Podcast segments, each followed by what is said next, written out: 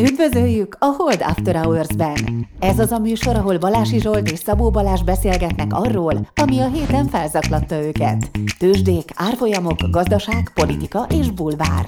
Szabó Balázs és Balási Zsolt a Hold alapkezelő elemzői. Bármi, ami az adásban elhangzik, az az ő vagy vendégeik magánvéleménye, amely nem feltétlenül egyezik a Hold blog és a Hold alapkezelő hivatalos álláspontjával.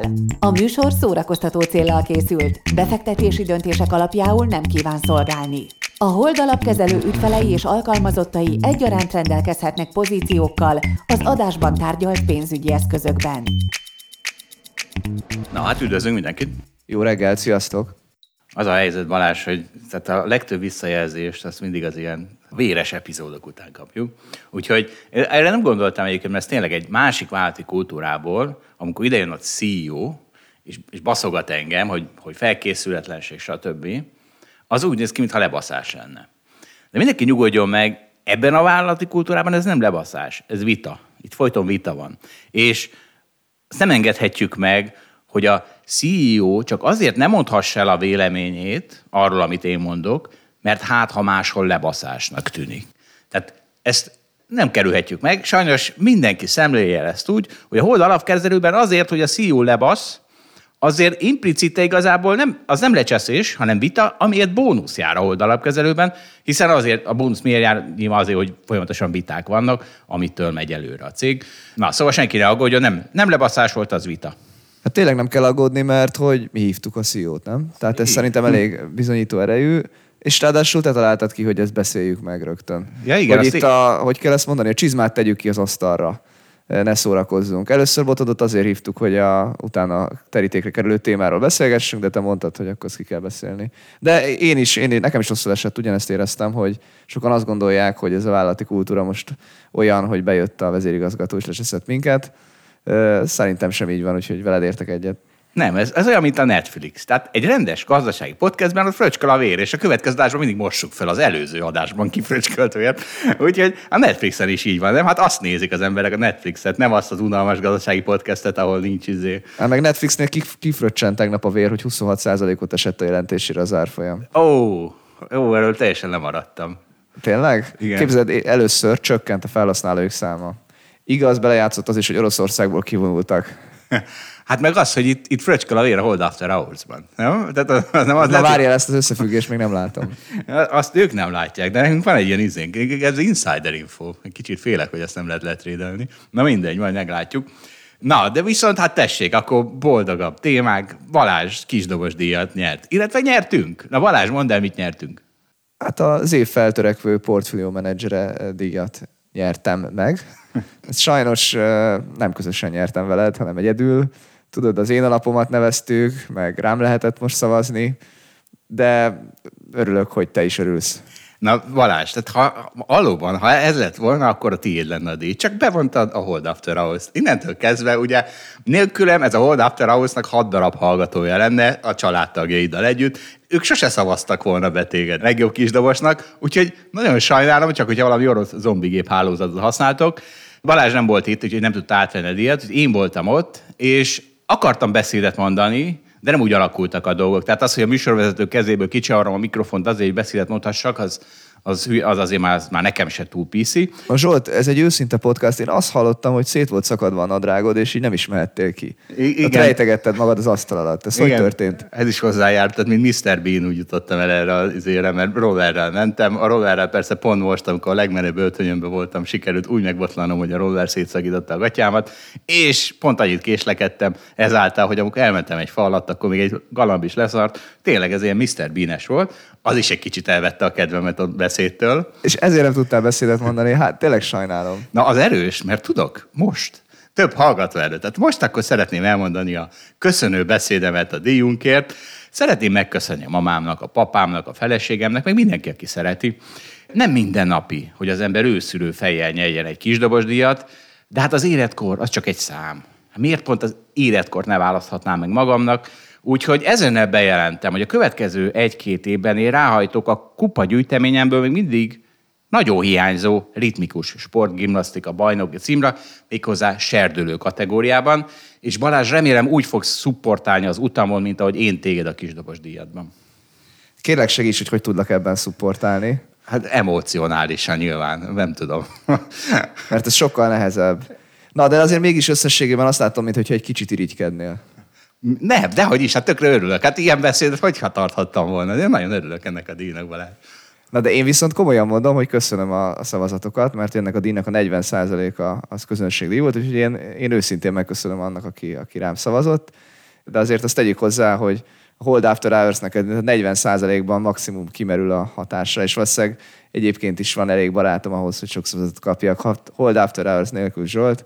Úgy látom, neked fáj egy kicsit azért az én díjam is, na nem baj, nem baj, ezt elviseljük, ez, ez a rivalizálás, ez viszi előre a világot. Meg tudod, az a 10%-os éves hozam is belejátszhatott a dologba, bár tudom, hogy te azt nem nézed. Hogy lett a 8-ból 10? 10 lett közben? 9,75, ha egészen pontosan Na, akarok okay. fogalmazni. Kerekítünk. Hát és 8 is 10. Évesítsem neked a Holdbit idei hozamát? Ne, tudod, amikor még 8 es az alap, akkor nem szoktuk nézni a hozamát. Jó, oké. Okay. Na figyelj, mert a ritmikus sportgimnasztika díjra hajtok, de egyelőre bridge lesz belőle, hát itt még nem lett, mert képzeld, bejutottam a magyar kupában a legjobb négy közé, legjobb négy csapatba. Ráadásul, amiért ezt megemlítem, egy női csapattal. Képzeld. Tehát ugye, miért említem meg ezt? A, a három, a női válogatott három tagja, meg én, alakottunk egy négyest, akik aztán most megvertek egy csapatot, és gondold el, hogy mi lenne a női kvóta lenne. Hogyha a női kvóta szerint jutottak, jutottak volna ők be a legjobb négy közé, hát mekkora élménytől esünk el. Ezt azért mondom, mert fölvezettem a a következő izékbe, hát amiben lesz női kvóta. Tudod, én azt nem annyira szeretem, amikor készületlen beszélünk a női kvótáról. De nem most csak vicc, most csak vicc szintén, ne aggódjál. Tehát az, az ideológiailag védhetetlen álláspontot most nem kell előadnod. Na, mindenki most kapaszkodjon meg, lesz élő adásunk. Legalábbis reméljük, hogy lesz május 10-én. Gondolom ilyen 6 óra tájban. És gondolom a belvárosban. Ezt ki szabad mondani, hogy Budapesten lesz, hogy nem, nem vidéken, Valás, beszéltünk még ilyen témákról? Persze, ezt ki szabad mondani. jó, jó van. Szóval valószínűleg, tehát Budapest belváros május 10-6 óra, és ugyan a lányok el akarják spurkodni a kaviárral töltött homárt, de most, hogy ezt így bemondtam, így már talán kevésbé merik. Szerintem nem kell, hogy elegáns legyen. Ne, elegáns nem lesz, csak legyen kaviárra töltött hová. Hát, én azt pólóba is megeszem. erre is szükség. Jó, igazod van, de valami legyen. Lányok, valami legyen, jó? Kis pogácsa. Nem kis pogácsát, pont ezzel tiltakozom, ők is ezt írták az e-mailbe, azóta, azóta megy a, izém, a, a kampányom a, a kaviárral töltött homár ért, mert akkor valahol a kettő közt végzünk remélhetőleg. És lehet, hogy majd pénzt kérünk, ezt még nem tudjuk. De csak azért, hogy lássuk, hogy mit üzen a piac az árakon keresztül. És bátorítom, tehát pénzt kérünk a jegyekért, mert ugye ez ilyen 50 fősre tervezett dolog. És reméljük, hogy több ezer fő kiszorul az utcára. Tehát bátorítom az üzérkedést a jegyekkel, hogy megtudjuk, hogy hogy viszonyul a piaci érdekünk Justin Bieberhez. Balázs, te mire tippelsz így előre? Ha nem lesz... tudom, ezt rád bízom. Látom, hogy nagyon szeretnél rockstar lenni. Bármilyen sztár szeretnék lenni. E, mindegy. Hát akkor kihez hasonlítsa maga? Michael Jordanhez? ne, nem, menjünk szerintem tovább. Jó, és, és a legszebb, szerintem csináljunk női kótát. Tehát, tehát csináljuk azt, hogy a hallgatóink 5-10 a nő, de az élőadásra 50% nő kell. Így engedjük csak be őket. Hogy érezzék, hogy mennyire igazságtalan csak azért bejutni egy ilyen exkluzív adásra, mert valaki nőnek született. És tudod, mi lesz? Az lesz, hogy ugye nem is tudunk találni ennyi nőt. és már fizetnünk kell, hogy beüljön valaki nőként, és ott benyomkodja a telefonját, mert hogy ő még ilyen unalmas dolgot nem hallott, mint egy Hold After Hours élőadás. És a kiszoruló, a körútra kiszoruló férfiak pedig ott fogják borogatni az autókat, és lángolnak. Na, egész izgatott lettem, mert, mert, mert ezzel, ezzel föltettük az írapontot, hogy illusztráljam, hogy ez a női kóta egy mekkora hazugság. Na jó, tényleg menjünk tovább. Na figyelj, először is szeretném leszögezni, nem én hozom ezt fel mindig, hanem a világ. Mit? Természetesen a Balási pozsártételt. Vagy mit? A aforizmát? Mi volt az? Balási? Nem, Balási pozsártételnek neveztette. Bár valószínűleg ezt azóta sérti pontosan senki, hogy micsoda. Hát, a francokat nem áll. Most például kicsoda Bill Dudley, a New York Fed korábbi elnöke mondta föl szóról szóra a Balási pozsártételt. Be is játszom most itt. I think the big point I would just make is just it's very unlikely uh, that a year from now we're going to be at this level of bond yields this low and this level of stock prices this high because that's probably not sufficiently tight financial conditions to do the Fed's job for them. Illetve ez csak egy kis része volt, mert a, a, talán a leg, legvonatkozóbb része, tehát csak egy mondatot akartam be, bemondani. Ugye azt mondta, mit mondott, hogy egy év múlva nem lesznek ilyen alacsonyak a hozamok és ilyen magasok a részvényárfolyamok, mert az nem oldja meg a Fed problémáját. Mi a Fed problémája? Az infláció. Tehát ő is azt mondja, arról beszél 5 percen keresztül, hogy bizony a Fednek össze kell omlasztani a piacokat ahhoz, hogy megállítsa az inflációt, mert ez a kamatemelgetés másra nem jó. Ezt még egy két héttel ezelőtti adásra készülve hallgattam meg, és gondoltam, hogy ha már ennyi szó van Pozsár Zoltánról, akkor a Bretton Woods 3 című, mm, nem is tudom miért. Írását. Frameworkét kitaglaljuk alaposan. Ez volt a terv, és akkor arra gondoltam, hogy hát az, az hogy lenne az az igazi, hogyha Pozsár Zoltán is megszólalna a témában, és úgy egy hirtelen indítatásból gyorsan írtam neki, hogy akkor jöjjön. Vagyis nem, nem, bocsánat, tehát írtam neki, hogy nem lenne hajlandó Hold After Hours-ban beszélgetni velünk, és visszaírta a legnagyobb meglepetésre, csak sajnos dupla meglepetés lesz, visszaírta, hogy dehogy nem, persze, csináljuk. Már le is beszéltük a segítőjével az időpontot, amikor egyszer csak bevonódott sajnos a Credit Suisse Compliance, utánunk nyúlt és elgáncsolta, azt mondták, hogy nem, ezt én is értettem meg, hogy miért, mindegy, azt most ne, ne firtassuk. Úgyhogy sajnos Pozsár Zoltán majdnem a vendégünk lett ebben az adásban, ezt elmondhatjuk. De helyette itt van velünk Szabó Laci. Helyette itt van velünk Szabó Laci, a második legjobb Pozsár Zoltán, talán mondhatjuk így. És ez tudod, mit csinált? Hát ez azért a Nirvana kapuját kinyitotta. Hát ezek után ki lesz a jövő héten a majdnem vendégünk? Szerintem Mustegom, utána esetleg Warren Buffett, esetleg Albert Einsteinnel megbeszéljük majdnem a relativitás elméletet. Én Barry white szeretnék együtt énekelni élőben, tehát őt is szeretném majdnem vendégnek. Szóval Pozsár Zoltáról végül is akkor szomorúan letettünk, de azért gondoljuk végig, tehát, hogy van ennek előnye is. Tehát így most akkor csak azokról a pontjairól beszélünk majd a Bretton Woods háromnak, amiket értünk. Mit szólsz hozzá? Hát ez mindenképpen fontos, hogy arról beszéljünk, amit értünk. Jó, na akkor, akkor itt, itt fogjuk behívni Lacit. Na, akkor most elmondtuk a Pozsár Zoltánnal kapcsolatos kalamajkát, és végül akkor arra jutottunk, hogy hívjuk a horizontunkon a második legjobb Pozsár Zoltán, Szabó Lászlót, ugye a dupla nyugdíjas elnökünket, akivel... Ja, ha ló nincsen, akkor a szamár is jó. Hát akár így is, be, akár így is beharangozhattad volna. Köszönöm szépen. Szia, Laci, azért örülünk, hogy itt vagy. De Laci, érted, tehát most a Pozsár Woods modelljét, tehát az, az, most a fogadjuk el, hogy Pozsár Zoltán a legalkalmasabb ember arra, hogy elmagyarázza a saját Nem, nem egyébként nem. nem. Szerintem egyébként nem, de megpróbálok, hely, megpróbálok helytállni. Jó, hát tudod, azt mondtam, amikor Barcelonában Messi helyet beküldenek a pályára, ne homolj össze. Na, hát akkor, akkor kezdjük is el, mert hát azért az kemény, kemény téma. Ez az, az igazság, hogy kicsit én meg vagyok ijedve ettől a témától.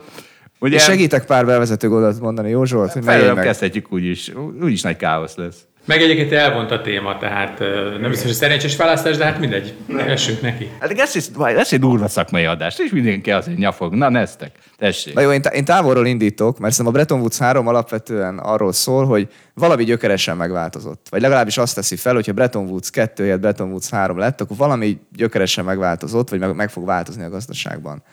Te de egyébként a hallgatók tudják, hogy mi az, hogy Breton? Nem, ezt én el fogom jön, mindjárt jön. tengeri csata, vagy... Ezt mindenki el fogja mondani, szerintem ezt, ezt, ezt elmondjuk, de, de hagyj indítsak még távolabbról.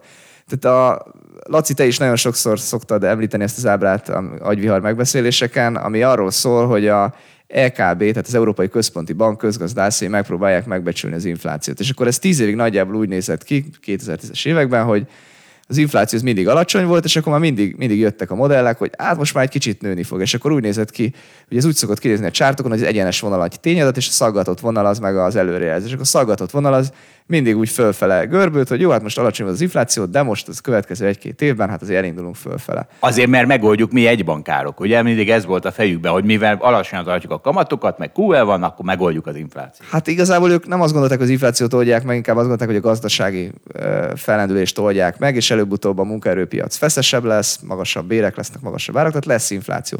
Aztán mindig meglepődtünk, hogy sose történt meg. És akkor az az érdekesség áll fönn most, hogy most meg az ellentetje van ennek a helyzetnek, hogy a tényadat az elkezdett erősen felfele menni. Most már nem csak Magyarországon, meg Amerikában, hanem eurozónában is nem tudom most éppen hol tart, de mondjuk 7-8 között van azt hiszem az éves infláció. És akkor ugye ez az egyenes vonal, ez, ez jól megy felfele, de most meg úgy néz ki az ábra, hogy Most már mindenki várja a csökkenést, és ebből az egyenes vonalból így lágaznak szaggatott vonalak, de most lefele. De a tényadat meg egyre csak megy fölfele. Tehát most meg, mintha a másik oldalra hibáznánk. Ugye persze a legegyszerűbb, amit te felvett az ábra, hogy van-e értelme egyáltalán sok okos embert összerakni az előrejelzésnek, ez az, amit Laci, Lacival mindig, vagy Laci mindig felhozza agyviaron.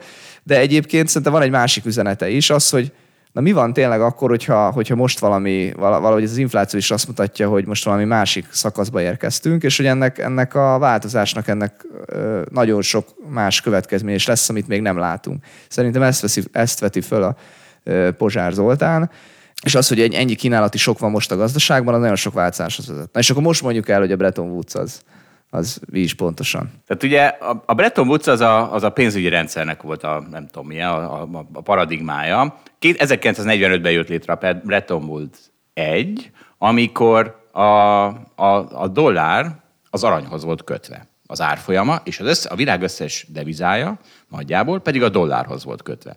De ennek ugye az volt a problémája, hogy nem lehetett nyomtatni, hiszen volt egy fix aranymennyiség, nem lehetett arra akármennyi dollárt kilökni, és ez Nixon, ez nagyon zavarta, ő nagyon szeretett volna költekezni. Azt hiszem, a, mit a vietnámi háború volt akkor. Igen, hát most ugrott el 30 évet az időben. Igen, mert ment folyamatosan ugye a Bretton Woods 1. Az volt a, a 45-től 71-ig az aranyhoz kötött dollár. És akkor jött Bretton Woods 2, amikor eltörölték ezt az aranyhoz kötött dollárt, Nixon azt mondta, hogy így nem tudok elég pénzt nyomtatni, nem tudok elég pénzt költeni, és létrejött egy másik világ, amit a petrodollár vagy az eurodollár világnak hívunk, ez a Bretton Woods 2, és gyakorlatilag arról szól, hogy mivel a, a dollárból hirtelen akármennyi lehetett, és az egész világ azt akarta használni, mert ez volt messze a legmegbízhatóbb deviza, ezért a összes commodity piac áttért dollár elszámolásra, hiszen megtehette, hiszen kaptak dollárt. Még Európában is rengeteg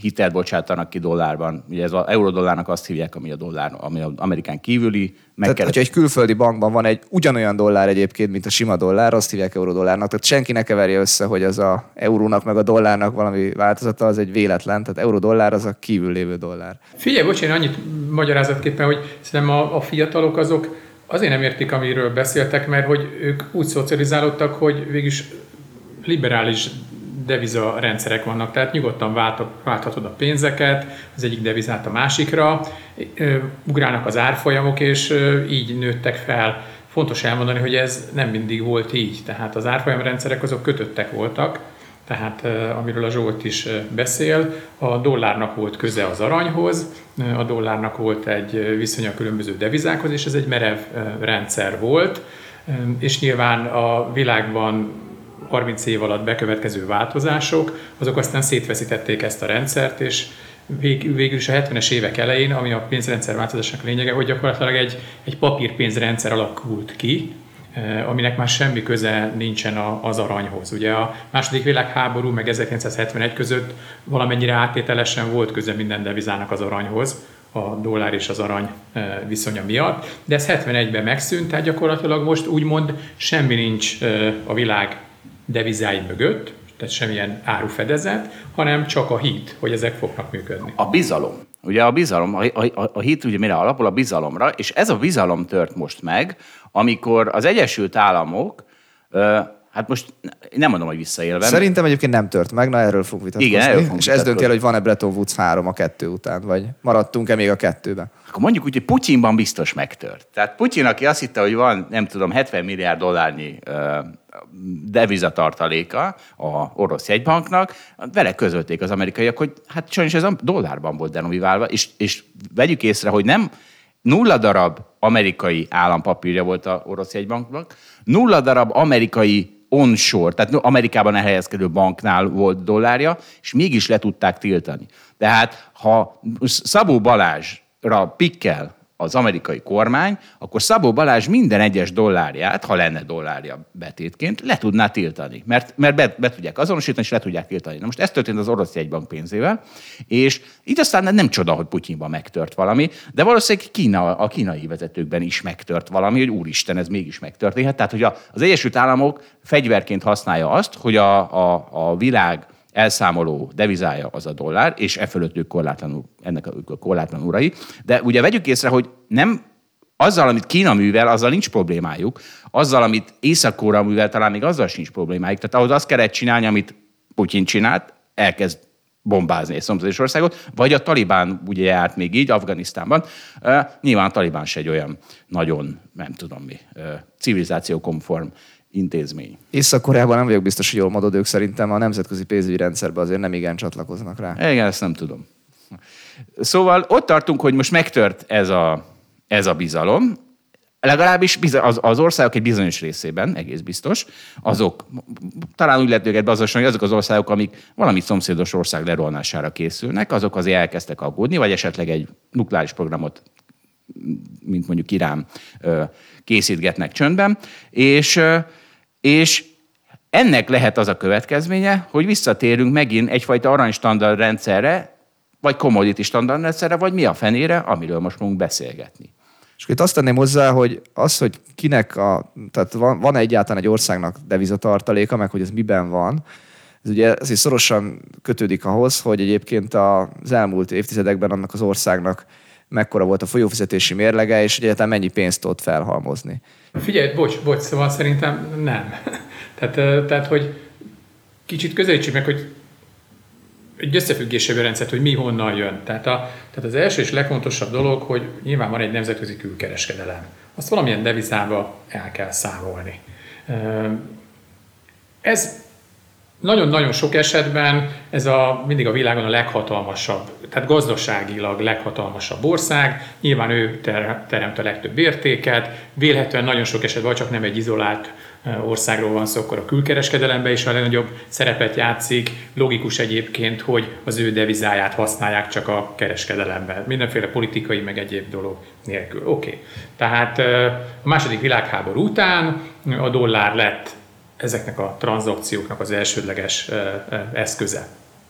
Ha egyébként dollárban kereskedek, akkor tehát kell majd dollárt szereznem, hogy valamit ki akarok fizetni, akkor hirtelen megjelenik a tartalékolási kötelezettség, mert ugye majd nekem lesznek dollár kötelezettségem, mert egyébként bejön egy importszámla, vagy egyébként dollár eh, hitelt bocsájtottam ki, dollár kötvényt bocsájtottam ki, és jön egy törlesztő időpont, vagy kamatot kell fizetnem. Tehát dollár igények merülnek fel, ezért ugye tartalékolok előre, mert hogy eh, majd ha hirtelen jön egy dollárigény, eh, akkor azt ki tudjam elégíteni.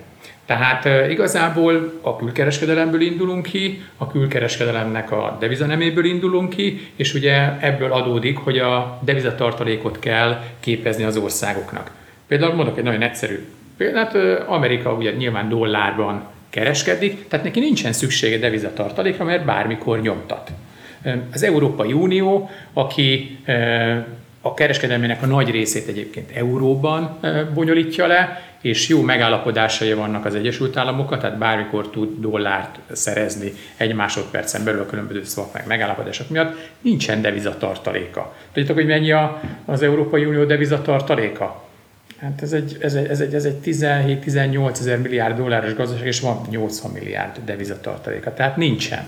Had, de Laci, azért az igaz általában, hogyha ránézel arra, hogy kinek van nagy devizatartalék, annak egy szükséges feltétele, hogy a folyófizetési mérleged inkább pozitív legyen, vagy tudtál felhalmozni. Egyszerűen az az ország, aki több terméket gyártott, mint amit belül megvettek, az ugye kívül adta el azt a terméket. Tehát így tudod felhalmozni dollárt. Tehát mondtad, hogy nem, amit felvetettem, szerintem meg igen, általában áll az összefüggés, amit mondtam. Az igaz persze, hogy az Európai Unió tud olyat csinálni, hogy ennek egyébként a folyófizetési mérleget többletes, mondjuk főleg Németországnak, és egyébként ettől függetlenül nincs olyan nagy tartalék a relatív értelemben. De tipikusan azért azok az országok vannak magas devizatartalékkal, akik, akik tudtak felhalmozni a folyófizetési mérleg többlegük között, és ez ilyenek ugye a nyersanyag exportáló országok, és hát ilyen, ugye a világon a legnagyobb egyébként Kínának a példája, de ilyen egyébként Japán példája is. Kína, Kína nem nyersanyag exportáló, de egyébként... Bocsánat, Kína nem nyersanyag exportáló, hanem simán csak rengeteg terméket exportál a fejlett világba, és az abból felhalmozott pénz. Meg Japán sem nyersanyag exportáló, de ő is rengeteg ipari terméket halmoz, vagy bocsánat, ad el, és ugye így fel tud halmozni más országnak a devizáját. Na, hadd helyezem képbe a hallgatókat. Tehát úgy néz ki a, a világ reserve currency, tehát devizatartalék összetétele, hogy 60% dollár, 20% euró, 5% japán jen és angol font, és olyan 3% yuan, és a maradék 7 százalék azok, azok különböző nagy, gazda, közepesen nagy gazdaságok, de, de exportál országok, ilyen a kanadai dollár, az ausztrál dollár, meg a svájci frank. Bocs, de szerintem most kicsit furcsán vesztett szét. A lényeg 95 százalék fejlett világ. És olyan fejlett világ, aki amerikai szövetséges. Tehát magyarul mindenki olyan pénzben tartotta a tartalékjait eddig, ha én értelme ki van szolgáltatva a fejlett világ. Hát kényének, kedvének nevezzük így. Ha le akar rohanni egy szomszédos országot, akkor bajba kerülhet. Igen. Úgyhogy ez az intést itt is bedobom. Senki ne akarja lerohanni a szomszédos országot, könyörgöm. Laci, neked van valami békeüzeneted? Így csak, hogy földobjuk így a szakmai tartalmunkat. Amióta ez a aranyfedezeti rendszer teljesen eltűnt, így gyakorlatilag a pénz az egy, az egy teljesen elvont jogi kategória lett. Tehát nincs semmi, ami támogatná az értékeit, csak a hit, illetve az intézményrendszerbe vetett hit. Tehát valójában szerintem a, a világban a használt devizáknak a, a verseny az az intézményrendszereknek a versenye. Ugye korábban, amíg aranypénzrendszer volt, addig valahogy úgy képzelem, hogy egy ország akkor tudott komoly szerepet játszani mondjuk egy a devizába, hogy mekkora ereje volt ahhoz, hogy az aranyfedezetet biztosítsa. Tehát, hogy van-e hadserege, aki megakadályozza, hogy elvigyék az aranyat. Van egy nagy gazdasága, ami az arany felhalmozódást elősegíti. És ugye, hogyha volt aranya, akkor, akkor, akkor, akkor volt egy jó devizája, amit használtak a világban. Ugye az, hogy kijött az aranyfedezet, meg bármilyen fedezet a pénzrendszerek mögött, itt innentől kezdve ez egy jogi kategória, és a jogrendszerek meg az intézményrendszerek harcolnak egymással. Nyilván az iránt a pénz iránt nagyobb a bizalom, feltételezem, amelynek az intézményi rendszerében jobban bíznak a, a, a befektetők. És uh, ugye ami a Zsoltnak ezt az adását, vagy ezt az ötletet felvetette, hogy most erről a kérdésről érdemes beszélni, az ugye arról szól, hogy az orosz jegybanknak a dollár eszközeit gyakorlatilag úgymond államosította, vagy lenyúlta az amerikai jegybank. Hát nem nyújt el, csak ugye most letiltotta per pillanat. Hát, jelen pillanatban, hát, hát igen, jelen pillanatban. Hát nyilván, tehát hogyha most hétköznapon neked van egy betéted a bankba, és akkor azt most nem engedik neked felvenni. Addig, amíg verem a gyerekeimet. Tehát ha abba hagyom a gyerekeimet. De te azt fogod, hogy basszus kulcs, a bank lenyúlta a lóvémat. Tehát, hogy most nyilván ez egy nagyon pongyola kifejezés, de ez mindenki érti, és lényegében erről van szó. Ez, ez, ez ugye Pozsár Zoltán is azért írta ezt a cikket, amiről ugye akartatok beszélni, hogy ez azért egy szöget belever ennek a, az egész rendszernek a koporsójába, mert ugye ez az intézményrendszer nem tudja garantálni nekem, hogy hozzájussak a követeléseimhez bizonyos esetek megvalósulása, vagy bizonyos dolgok megvalósulása esetén, és ez nyilván egyébként a, a dollárnak a, a, a világpénz szerepét rövid távon, középtávon, meg hosszú távon is gyengíti. Nem biztos, hogy megássa a sírját, de, de, de mindenféleképpen hosszú távon ez gyengíti a dollárnak a pozícióját. Ugye itt Amerika úgy döntött, hogy a rövid távú politikai érdekeit a nagyon-nagyon hosszú távú gazdasági érdekei elé helyezi. Ugye Amerika nagyon-nagyon sokat profitál abból, hogy a dollár eh, a, a világpénz. Most ebben nem menjünk bele, mert egy külön adás is, de nagyon-nagyon jó világpénznek lenni. Egy csomó problémával nem kell foglalkozni, például Magyarországnak egy csomó olyan problémával kell foglalkozni, amivel az amerikaiaknak nem.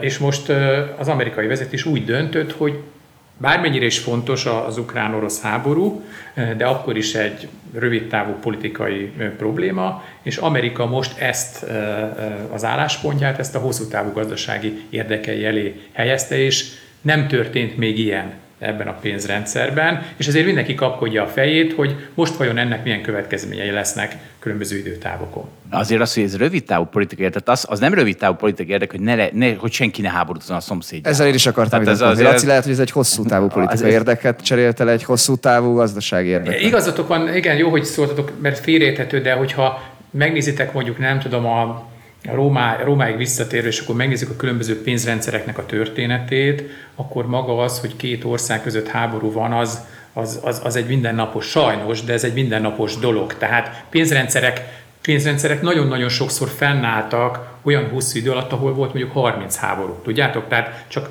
pénzrendszerek szempontjából mondom azt, hogy, hogy, egy, hogy egy háborús konfliktus az még nem jelenti azt, hogy egy pénzrendszernek vége van. Tehát a pénzrendszereknek, tehát egy adott ország pénzének a globális tündöklés általában sokkal hosszabb ideig szokott tartani, mint mondjuk egy háborúmentes időszak. Na, ezt nagyon jó, hogy felhozod, én ezt nagyon másképp látom. Szerintem egyszerűen az van, hogy a technológia fejlődése megadta a lehetőséget, hogy a háborút azt most így vívjuk meg. És amit mondasz a Rómára, az persze nagyon másképp volt, mert akkor ugye az volt a kérdés, hogy van-e mondjuk mögötte aranyfedezeted, vagy van, ott is van-e mögötte hit abban a pénzben, de ez valószínűleg sokkal inkább függött mondjuk egy, mondjuk egy arany vagy egy ezüst háttértől, nem tudom mi volt akkor. És most meg az van, hogy digitálisan szerintem meg lehet vívni a, a csatának egy részét, és Amerikának most nem beavatkoznia kell, hanem tud egy olyan eszközt használni, amivel nem kell katonát küldeni, meg nincs közvetlen konfliktus, de mégis nagyon erősen hat. És, és azt gondolom, hogy, hogy valahol ez a jövő. Igen. Balázs, bocs, tehát ez, ez, ez, ez egy régi problémának az új köntösbe való megjelenése. Tehát amikor mondjuk nem tudom, a spanyolok és a, az angolok háborúztak, akkor mindenki megpróbálta az aranyszállító hajókat elkapni, tehát hogy a gazdasági alapjait alásni. Az és embert kellett hozzáölni, meg elsüllyeszteni. Most meg már nem kell. Most tehát... meg milyen jó, hogy nem kell. De ja, az... hogy erre gondolsz. Ja, ja igen, igen. Laci, várj, tehát arra gondolunk, ugye te még abba, te azt mondod, hogy a, a, a, a háború egy természetes velejárója az emberi társadalmaknak, de, de valahol mi többiek már jutottunk abba a fázisba, hogy nem. Hogy, hogy ez nem igaz, mert a fejlett világban már nincs háború nem, nem 70 éve.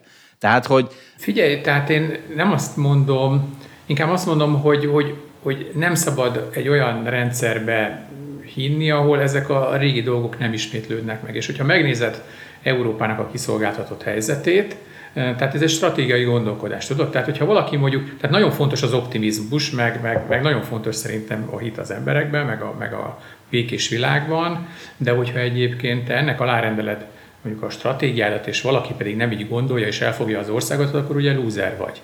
És ha megnézed, akkor most Európa most döbbent rá arra, hogy alapvetően rosszul kalkulált az elmúlt 10-20 évben, és iszonyatosan kiszolgáltatott, és ugye most lohol egyébként a történelem után. Most figyelj a tőzsde, azért szeretem a tőzsdét, mert tehát ott nem ilyen elméletek harcolnak egymással, hanem ugye minden nap van záróár, minden nap vannak részvényárak, és aki rosszul gondolta a dolgokat, az bukik, aki meg jól gondolta, az meg nyer.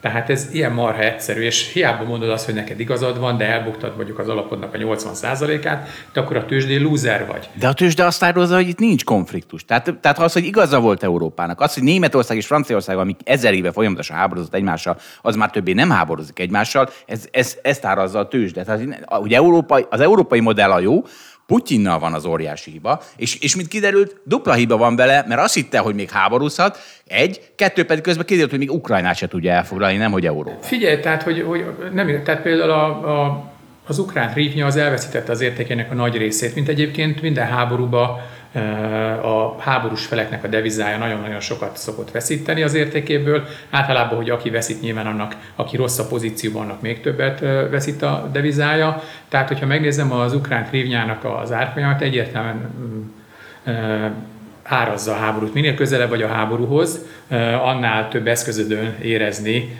a háborúnak a hatását. Tehát azt mondani, hogy egyébként a tőzsdék nem, nem, nem érzékelik a háborút, az szerintem egyszerűen nem igaz kijelentés ha nagyon közel mész az érintett országok eszközeihez, akkor megnézheted a, a, az ukrán fizetőeszközt, vagy egyébként az ukrán vállalatoknak a, a, az értékét, és látod azt, hogy igenis árazza. Hát igen, csak Európa nem arra van berendezkedve, hogy Ukrajnában. Tehát ugye akkor lett volna Európa arra berendezkedve, ha már Ukrajna is része lenne a NATO-nak, meg az EU-nak. Tehát, hogy De igen. ha megné- oké, akkor menjünk távolabb Ukrajnától. Tehát, hogy árazza a ott árazzák el a tőzsdék a háborút. Ha megnézed mondjuk a nyersanyag eh, piacokat, és azon belül ugye azokat a nyersanyagokat, amik leginkább kitettek ennek a háborúnak, tehát például a földgáz rövid távon.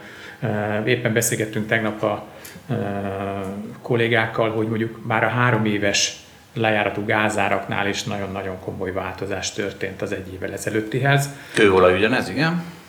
Kőolaj ugyanez csak kicsiben, mert ott azért a kőolajnak nagyobb a, a, a mobilitása, mint a... De ott kisebb a százalékos változás, ha igen, a három éves változást. Tehát nagyon-nagyon keményen árazzák a, a, a háborút a piacok, de hogyha megnézed egyébként a fegyvergyártó cégeknek a részvényárfolyamát, akkor abból nagyon-nagyon nehéz azt az üzenetet levonni, hogy, hogy, hogy itt Európa egy, egy, egy, egy tökéletes hosszú távú békére van pozícionálva. Szerintem azért a német-francia háború valószínűleg továbbra is ugyanúgy nulla, nem? Még a te fejedben is. Most ezt kérdezem. Persze, tehát most Jó, oké, ne, ne, na mindegy, Semminek, hagyjuk a tehát az én, fejemben, az én fejemben semminek nem nulla a valószínűsége. Tehát ez nagyon-nagyon-nagyon fontos, hogy még ezelőtt 30 évvel még ez ilyen 100%-os, meg 0%-os valószínűségekbe hittem, ma már nullát nem mondanék semmire. Na de térjünk vissza akkor szerintem a Igen. devizatartalékokra és arra, hogy ez mit hoz változást. Még visszaugranék oda, hogy mikor beszélgettünk mi eddig devizatartalékokról. Szerintem Törökország volt az ékes példája annak, amikor ez előjött, mert Törökországnak a folyófizetési mérleg hiánya, tehát ott hiány van, azért alapvetően például már sok, tehát egy energiaimportőr, ő neki meg kell venni az energiát, ez mindig, mindig ad egy, egy ilyen szükségszerűséget, hogy nekik külföldről meg kell vá- vásárolni ezeket a dolgokat. És egyébként meg a török gazdaság úgy menedzselte magát, hogy elfogyott devizatartalékuk, és amikor bajba kerültek, mert sok külföldi hitelük volt, akkor, akkor nem állt rendelkezésükre egy ilyen égi mannaként segítség, hogy nekik lenne mondjuk dollárba devizatartalékuk. És akkor az elmondtuk, hogy milyen rossz, hogy egyébként nekik nincsen. De azért ez nem ilyen egyszerű, hogy a devizatartalék az jó vagy rossz, hanem annak, annak vannak helyzetek, amikor, amikor arra szükség lehet. Tegnap egy kollégánk azt úgy fogalmazta meg, hogy a devizatartalék az arra jó, amikor valami olyat kell venned, amit belül a te országodban nem tudsz megvenni. Tehát nem tudsz saját pénzzel belül valamit stimulálni. Tehát ugye az energia az tipikusan tényleg egy ilyen dolog, mert nincs a földbe olajad meg gázod, akkor, akkor nem fogod tudni megvenni. Nagyon, lehetne nagyon fejlett a török gazdaság, lehetne nagyon jó a technológia, lehetne nagyon jó az oktatása, de nem tudja megvenni az olajat meg a gázt, ha egyszerűen ugye olyan, Hát olyan nincs. megtermelni nem tudja. Tehát megvenni tudja, és ahhoz kell a devizatartalék. Igen, belülről nem tudja megvenni, és kívülről kell megvenni, ez kell a, a devizatartalék. De önmagában azért azt jegyezzük meg, hogy a devizatartalék az, az nem egy olyan dolog, ami megmondja, hogy egy országnak a gazdasága az mennyire jó vagy rossz, vagy mennyire fejlett az a gazdaság. Tehát nem erről szól, ez egy, azért en, en, ne, ne, nem, nem ezt akarjuk ezzel üzenni. És akkor. Igen, a, a, szerintem jó, hogy erről beszélünk, mert a devizatartalék valami egy technikai dolog. Tehát amit a törököknél, ugye a törökök többet importálnak, mint exportálnak, van egy csomó dollárhitele a vállalatainak, illetve az államnak is, tehát neki lesz egy csomó dollárra szüksége a következő időszakban. Dollárt nem tud nyomtatni, mert dollár csak az Egyesült Államok tud nyomtatni, tehát ezért valami tartalékot kell képeznie neki, hogy a következő dollár kötelezettségének eleget tudjon tenni, és ezért találgatja mindig a világ, hogy mekkora a török devizatartalék, mert ott mondjuk extrém a dollárigény, a jövőbe vetett dollárigény az, vagy a jövőbe számító dollárigény nagyon-nagyon magas. De egyébként, hogyha a törökök török lírába lennének eladósodva, és török lírába kereskednének a partnereikkel, akkor iszonyatosan nem kellene érdekelje őket a, a, a dollár tartalék, mert hogy egyébként a dollárnak semmi szerepe nem lenne az életükben, nem is kellene, hogy tartalékuk legyen. Az Egyesült Államoknak sincsen dollár tartaléka. Ugye, ki... Bár ők tudnak nyomtatni. Igen, könnyedén. nekik nyomdagépük van, hát persze ezt ne úgy képzeljék el, hogy ott egy nyomdagéppel jön ki a pénz, mert csak a készpénz nyomtatja. Neki egy számítógépen van egy gomb, amit ha megnyomnak, akkor korlátlan mennyiségű eh, dollárt tudnak teremteni. Hát, hogyha Erdogánnak is lenne egy gombja, akkor el tudjuk képzelni, hogy mennyi dollár lenne a világon. van neki a török lirára, és Igen, ennyi is van. Látjuk is, persze, persze, És persze. amire nyomtatja a török lirát, a, a dollárral meg nem tud mit kezdeni, mert nincs neki, ezért ugye nagyon gyorsan el tud gyengülni a török deviza. Tehát amikor arról beszéltünk, ugye volt egy két-három hét itt november végén, decemberben, nem is olyan régen, ugye amikor 50%-ot gyengült a török lira, akkor az például ott, ott fontos lett volna, hogy van-e dollártartalék, vagy nincs. Tehát egy ilyen helyzet az, az fontos. De egyébként, amit Laci mondtál, ezt akartam én is mondani, hogy de egy csomó helyzetben meg nem fontos, és nem minden gazdaság van ennek kiszolgáltatva. Igen, ha megnézitek a török intézményrendszert, Erdogánnal, török jegybankostól, stb. stb. az a befektetők, tehát ez egy ócska intézményrendszer, iszonyatosan devalválja a saját devizáját. Nyilván a, egyetlen egy ország se fogja a világon a török lírát, hogy mondjam, tartalékaiba berakni, mert a fiat money, tehát a, a, a papírpénzrendszerek, még egyszer ismétlem magam, az az intézményrendszerekbe vetett hit, és ugye a török intézményrendszerbe vetett hit az, az nulla, ezért a török lira valószínűleg nem fog bekerülni a világ devi, tartalék devizái közé. De csak most beszéljünk azokról az országokról, akiknek van nagy devizatartalékük, és ezeknek ez valamiért fontos lehet. És hát Oroszország is egy ilyen ország volt, vagy még most is az. Ugye ők szerintem azt gondolhatták belül, hogy felhalmoztak sok dollárt, meg egyébként egészen sok aranyat, tehát ezt meg kell jegyeznem, hogy a, amikor nézem a grafikonokat, akkor azt látom, hogy a, ugye alapvetően Oroszország devizatartaléka is euróba meg dollárba volt, mint egyébként mindenkinek, azon belül a dollárt igyekeztek már az utóbbi 5-6 évben csökkenteni, lehet nem véletlenül, az eurót meg inkább felhalmozták, de mellette egyébként 15 év alatt felvitték az arany arányát is mondjuk ilyen nulla közelből 20% közelébe. Tehát gondoltak ők valamiért arra, hogy egyébként a dollárt csökkenteni kéne. Na most a probléma azért úgy ütött be, hogy ugye Európa most alapvetően a Amerikával van, és így nem biztos, hogy az euró meg a dollár között olyan nagy különbség van ennek a technikáját tekintve. Semmi különbség. nincs. Semmi különbség nincs. És egyébként például, amikor gyengül, vagy, vagy valami problémájuk van belül, és kívül, kívülről kéne valamit vásárolni, akkor most nem tudják használni ezt a pénzt. És akkor mindenki más, akinek devizatartalékja van, és akkor most azért említsünk meg pár országot, tehát Kína és Japán erre a legnagyobb példa. Csak Japánról azért nem szoktunk beszélni, mert ő azért a nyugati szövetségnek alapvetően része, de ilyenek Szaudarábia, ilyenek más nyersanyag exportőr országok tipikusan. Azért Svájc ezek... is ilyen egyébként. Igen, de ugye alapvetően Igen. ott se félünk szerintem, meg Svájcnak is ott van azért a svájci frank, ami ez egy menekülő deviza, a másik oldalon meg meg Csak azért, hogy nem, nem, csupa, nem csupa béna ország van. Ilyen, nem csupa, ilyen bén, kategória. hát nem csupa béna ország van, bár nem biztos, hogy bénának kéne őket nevezni, hanem mondjuk a nyugati szövetségen kívüli országoknak nevezném, hogy bennük most felmerül az, hogyha ők esetleg geopolitikailag valamilyen konfliktusba keverednek, akkor, akkor lehet, hogy az a devizatartalék, amit eddig felhasználtak, az egyáltalán nem is használható. És akkor amit mondtunk, hogy jelenleg a tartalékok 95%-a van fejlett világ devizáiba, a kérdés az, hogy ezt most ők stratégiailag meg akarják-e változtatni. És hát nyilvánvalóan Kína a legfontosabb, mert Kínának van messze a legtöbb tartaléka, 3200 milliárd dollár tartaléka van, amiből, ami ugye nem dollár, csak ezt most dollárban fejeztem ki, abból egyébként 2000 milliárd van dollárban denominálva, és kb. 1600 van amerikai államkötvényben, tehát a kínai tartaléknak a fele van dollárban, tehát nyilván valamit mondtál, felmerül, hogyha Tajvannal esetleg konfliktus van, akkor az használható egyáltalán ez a pénz. És ugye az is kérdés, hogy kell-e Kínának ezt a, tehát hogy milyen helyzetben lenne szükség erre, erre a dollár tartalékra egyáltalán. Annyit hadd tegyek hozzá, hogy eh, tehát a devizatartalékok felhalmozásának ugye nem csak egy oldala van, mint amire erről beszéltünk, tehát a későbbi kötelezettségeknél, vagy hirtelen megnőtt kötelezettségekre legyen tartalék, hanem amire Balázs is utalt, hogyha egy országnak nagyon-nagyon nagy kereskedelmi töblete van, akkor nagyon sok esetben ugye ez elméletileg felértékelni a devizáját. Tehát, hogyha valaki nagyon versenyképes, marha sokat exportál, akkor az ő devizájával szembe iszonyatosan megnő az igény, és egy normál közgazdasági modellbe felértékelődik a devizája, és a verseny előnyét szépen fokozatosan elveszít, és kialakul egy egyensúly. Azok az országok, amelyek nagyon nagy ö, külkereskedelmi többlettel bírnak, például az olajexportáló országok, vagy egyébként Kína, ami a világnak az összeszerelő üzeme, komoly kereskedelmi többlettel bír, de a kínaiak illetve egyébként az arabok sem akarják felértékelni mesterséget a, a saját devizájukat. Ezért például a kínaiak mit csináltak? Bejött hozzájuk marha dollár, de nem akarták a saját gazdaságukra ráengedni, ezért mit csináltak, hogy ne értékelődjön fel a yuan? Vettek amerikai államkötvényt.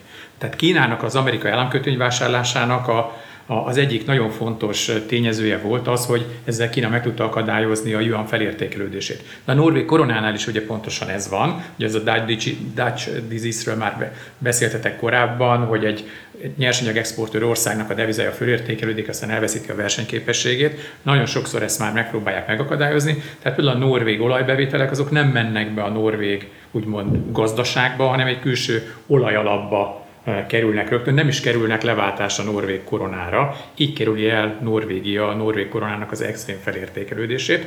Ugye az arab országok ezt a problémát úgy oldják meg, hogy ők pegelték a saját devizájukat a, a, a, a dollárhoz, tehát mondjuk egy kuwaiti dinár, vagy mondjuk egy, egy szaudi, nem is tudom, Riád, Riál, bocsánat, Riál az gyakorlatilag hozzá van kötve ö, a dollárhoz, így valójában megakadályozzák azt, hogy a devizájuk iszonyatosan felértékelődjön.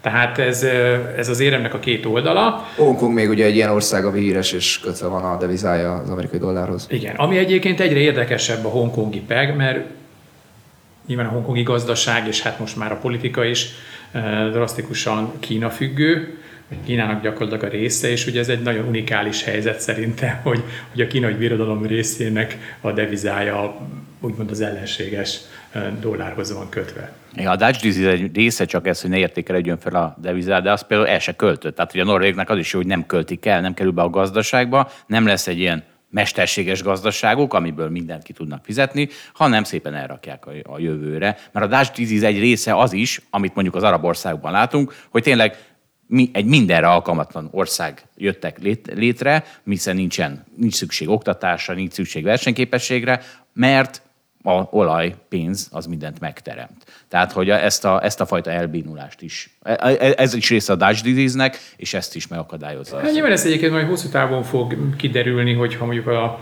ezeknek az országoknak az olajbevételei, vagy általában ezeknek az országoknak a nyersanyagbevételei eh, radikálisan csökkennek, akkor ugye mi marad utána? Tehát, hogyha, hogyha, hogyha tudnak majd dacolni eh, a korábbi legnagyobb forrásaiknak az elvesztésével, és addigra kiépítenek egy, egy olyan országot, ami már helytáll az új körülmények között, akkor is valószínűleg jó volt a gazdaságpolitikájuk, hanem akkor ott volt a gazdaságpolitikájuk. Az a baj, vagy az a szerencsé, hogy erre a kérdésre most nem kell válaszolni. Na és akkor szerintem térjünk rá arra, hogy mit mond Pozsár Zoltán, hogy hol lesz változás. Az egyik, ahol változás lesz, hogy nem éri meg egy csomó országnak majd dollárban tartani annyi devizát, mint amennyit eddig tartott, és alternatívákat kell keresni. És akkor milyen alternatívák vannak? Ez most nem a Pozsár Zoltán mondja, ezt én sorolom először fel. Tehát lehet például venni aranyat, mert az arany az mégsem kötődik senkihez, de általában értékesnek gondoljuk, és relatíve könnyű tárolni lehet venni ö, nyersanyagot. Ugye arról beszéltünk, hogy arra jó a devizatartalék, hogy valami olyat vegyünk, amit belül sokszor nem tudunk megvenni. Tehát a nyersanyag importőr országok, hogyha attól félnek, hogy ki lesznek szolgáltatva, és egyébként dollárból nem tudnak ma nyersanyagot venni egy ilyen nehéz helyzetben, akkor, akkor felhalmozhatnak több nyersanyag tartalékot.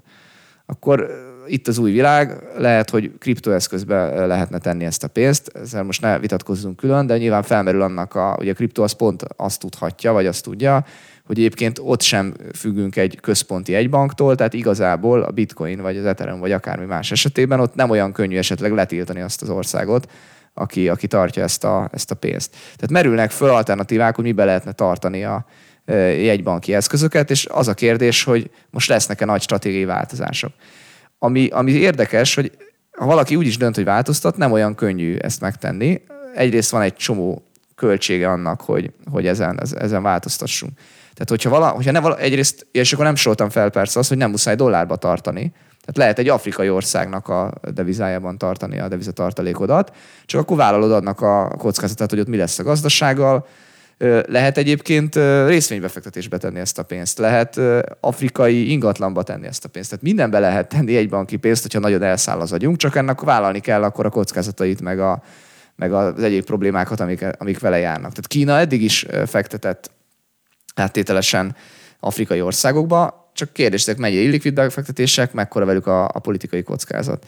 És most, most szerintem mindenki kicsit azon gondolkozik, hogy, hogy merre, merre megy ez a dolog, hol, hol lesznek a változások. Hát úgy, úgy lehetne ezt jól megfogalmazni, ugye, és Pozsázatán is ezt fogalmazta meg, hogy mivel elszállt a dollár mögül a hit egy része, ezért ezt mivel lehetne pótolni? Például nyersanyagokkal. Tehát a, a valami, ami kézzel fogható, és ezért mondta azt, hogy előre fognak törni egyrészt a nyersanyag kapcsolt dolgok, még a tartalékolás szempontjából is, a nyersanyag kapcsolt országok devizái, hiszen nyersanyag van mögötte, és harmadrészt pedig ő a yuan, yuan-t ö, ö, említette meg, hogy lesz egy lesz egy új világ, ugye? Tehát lesz a, mert ed, tehát eddig is volt, tehát és itt, itt lehet vitatkozni, és én legalábbis itt vitatkozok Pozsár Zoltánnal, hogy szerinte ugye itt, itt valami összeomlás van, hogy a, do, a dollár elveszíti a hegemóniáját, és elveszíti a világdeviza szerepét, stb. De hát nem az fog történni, hogy azért a latorországok fognak leginkább keresni ö,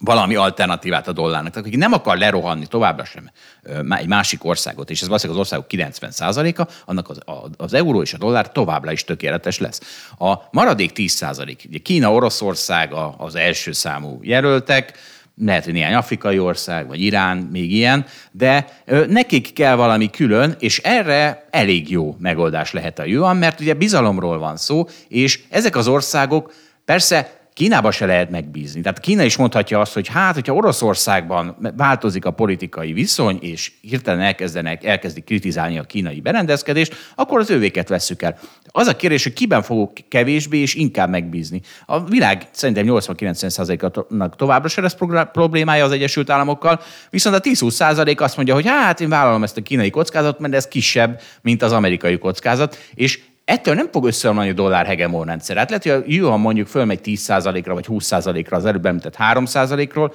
de hát ez nem a világ vége, hát euró se volt korábban, és most már 20%. Azt te ezt hogy látod? Hogy nyilván minden tartaléknak végső soron a fogyasztása a célja. Tehát, hogy senki nem akar öncélúan tartalékokat képezni, hogy jól nézzen ki az Excel táblázatokban, hanem azért képez tartalékot, hogy aztán majd azt leváltsa valamilyen árura, búzára, kukoricára, autóra, ingatlanra, stb. stb. Az országok esetében nyilván ez egy kicsit komplexebb. És azért nem halmoznak fel tartalékot búzába, kukoricába, meg nem tudom, acélba, brézbe, mert hogy ezek ilyen bonyolult dolgok. Tehát egyrészt ezeknek van költsége, Másrészt marha nem tudom, hogy éppen mire lesz majd szükségem három év vagy öt év múlva, ezért szükségszerű, hogy egy, egy közvetítő eszközbe rakom addig a pénzemet, tehát ami, amit aztán bármire majd leválthatok, az akkori igényeimnek, szükségleteimnek megfelelően. Tehát a pénz az nem egy varázs dolog, az csak ugye megkönnyíti ezeket a, tehát egy olcsó fenntartani. Egy olcsó tranzakciós tartani, eszköz. Egy tranzakciós eszköz, igen, igen. Tehát minden olyan modell, ami, ami, ami ami végülis a végső eszközöknek a tartalékolását helyezi előtérbe, az ennek a pénznek a tranzakciós funkcióját vonja kétségbe. És nyilván vannak olyan esetek, amikor ennek a kétségbevonása ez, ez, ez, ez mondjuk így indokolható. Szerintem most azért még nem tartunk itt, bár biztos, hogy egy nagyon-nagyon fontos dolog történt, és szerintem ez önmagában is megér egy, egy, egy, egy, egy, egy rövid beszélgetést, hogy, hogy, hogy egy semleges pénzügyi közvetítőeszköz, tehát például a dollár, az gyakorlatilag egy politikai vitába egy fegyverré válik. Tehát ugye addig, amíg aranypénzrendszer volt, és az egyébként ma nem tudna működni, tehát amikor én valamit mondok az aranypénzrendszerről, akkor semmiképpen nem arra akarok utalni, hogy az be tudna most vezetődni, vagy megoldaná a világ problémáit, de igazából, hogyha volt mondjuk egy arany dinárius, vagy, vagy mondjuk egy, vagy egy, egy aranyfont, ott valójában, és ott, ott mozgott a, a világban, ott, hogy te most éppen jóba voltál a királynővel, vagy nem, vagy éppen háborúba voltál az angolokkal, vagy nem, az marhára nem érdekelt, mert hogy volt egy aranypénzed, lehet, hogy a királynő képe volt rányomtatva, amit egyébként utáltál, és lehet, hogy a katonáidat a királynő katonái ellen küldött, de egyébként azt elfogadtad, mert a világ minden részén tudtál vele e, fizetni, és az amerikai vagy az angol királynőnek nem volt arra hatalma meg eszköze, hogy az aranypénzedet hirtelen ennyiben abból kivonja az aranyfedezetet, tudod? Benne volt az arany, és az aranyban meg igen, volt a hit. Igen, igen, igen. Tehát kvázi egy decentralizált, bármilyen is furcsa hangzik, egy decentralizált fizetési eszköz volt, mint egyébként, hogy a dollár bankó is ilyen. Tehát ugye, ha neked dollárbankód van, akkor azzal nem tud igazából semmit csinálni az amerikai egybank, csak hát a világba felhalmozódott pénznek nagyon pici része dollárbankó, tehát az egy, egy átlagos magyar háztartás esetében működik, hogy függetlenedek én az amerikai pénzügyi rendszertől, mert kvázi, hogyha dollár bankjegyen van, akkor leszarom, hogy éppen az amerikai jegybank zárója a számlákat, vagy, vagy nem, de ez nyilván az intézményeknél vállalatoknál, országoknál ez már egy nem jár. Ez, ez nem Mert jár a dollár kötvény van, és ugye az meg van. igen, igen. Azt hiszem, hogy a a kevesebb dollár készpénz van, mint amennyi a kínai egybanki tartalék. Igen, tehát, tehát nagyon kevés dollár készpénz van, hogyha így nézzük. Egyébként nagyon kevés, és akkor itt behoznám, hogy mire lehet váltani. Először csak kínaiak szemszögéből nézem. Nagyon kevés arany van, hogyha azt nézem, hogy a kínaiak át akarnák váltani az összes dollárjukat aranyra, akkor nagyon kevés arany van a világban, iszonyatosan elhúznák az árat. Tehát azt kell nézni, hogy van a világban 12-13 ezer milliárd dollár arany, ennek a fele ékszerekbe van, a másik fele, hát az valamilyen szinten trédelhető, de annak is egy része passzívan ott áll bankoknál. Tehát ez azt jelenti, hogy valószínűleg körülbelül annyi, annyi arany foroghat a világban, amivel lehet trédelni, mint amennyi a teljes kínai tartalék, tehát ez a 3000 milliárd dollár körülbelül. Tehát a Kína bejelentené, hogy ja, hát akkor mondjuk 1000 milliárd dollárért vásárolunk aranyat, tehát akkor nem 2000 lenne az aranyára, mint amennyi most körülbelül 1950, hanem hirtelen nem tudom hány, legalább sok 10 százalékot ugrana. Na most az meg nem tűnik olyan jó befektetésnek, hogy rögtön elhúzod ennyire az árat, úgyhogy valószínűleg a kínaiak nem fogják gyorsan aranyra cserélni a dollárjukat, ez, ez, nem, ez nem könnyen valósítható meg. És azért valószínűleg ugyanilyen problémák vannak a nyersanyagokkal is, mert azokat meg tárolni kell.